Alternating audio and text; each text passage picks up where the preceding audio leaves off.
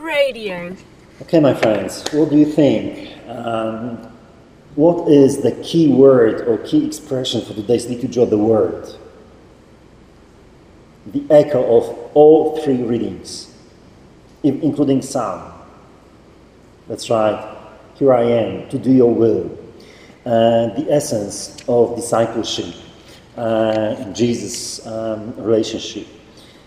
The first reading from the Hebrews says, notice that he says first, he did not want that the law lays down as the things to be offered, that is, the sacrifices, the oblations, the holocausts, and the sacrifices for sin.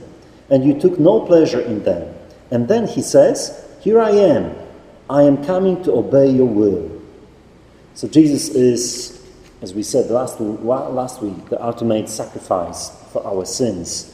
And the daily nourishment of Jesus, obviously, was his obedience to the will of the Father, searching for the will of the Father, making a daily discernment of God's will as well.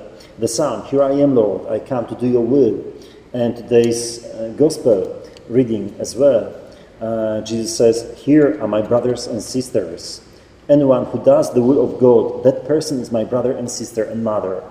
Obviously, it's not easy to make a discernment of the will of God in our daily lives. I remember a couple of years ago when I was working in Krakow, Poland, at a retreat center, I met a lady. Actually, she was coming to see me once a month.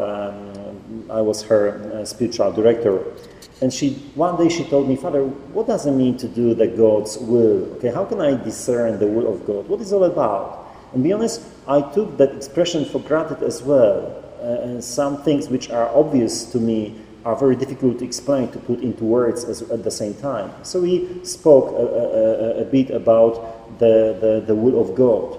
And the will of God obviously is revealed in the Word of God, in the Scriptures. It's revealed also in the teaching of the Church.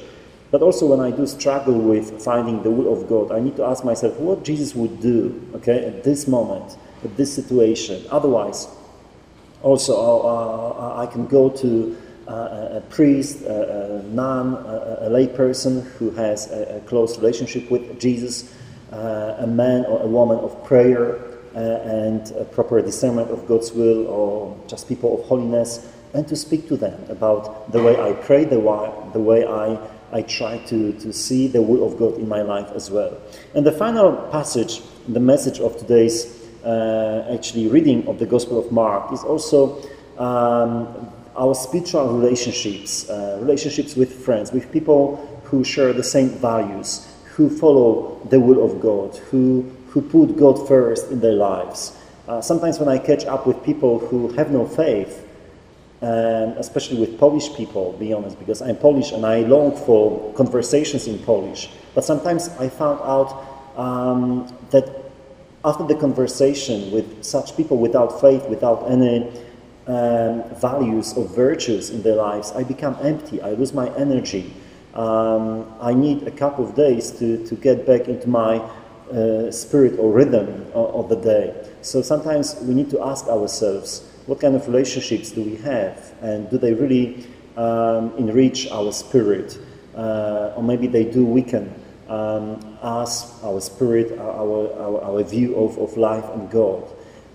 So definitely we should be grateful to God for all friends who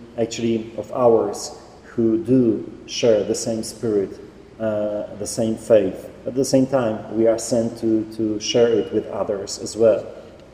And finally, at that time, when Jesus was proclaiming the Word of God, the ethos of family was weakened.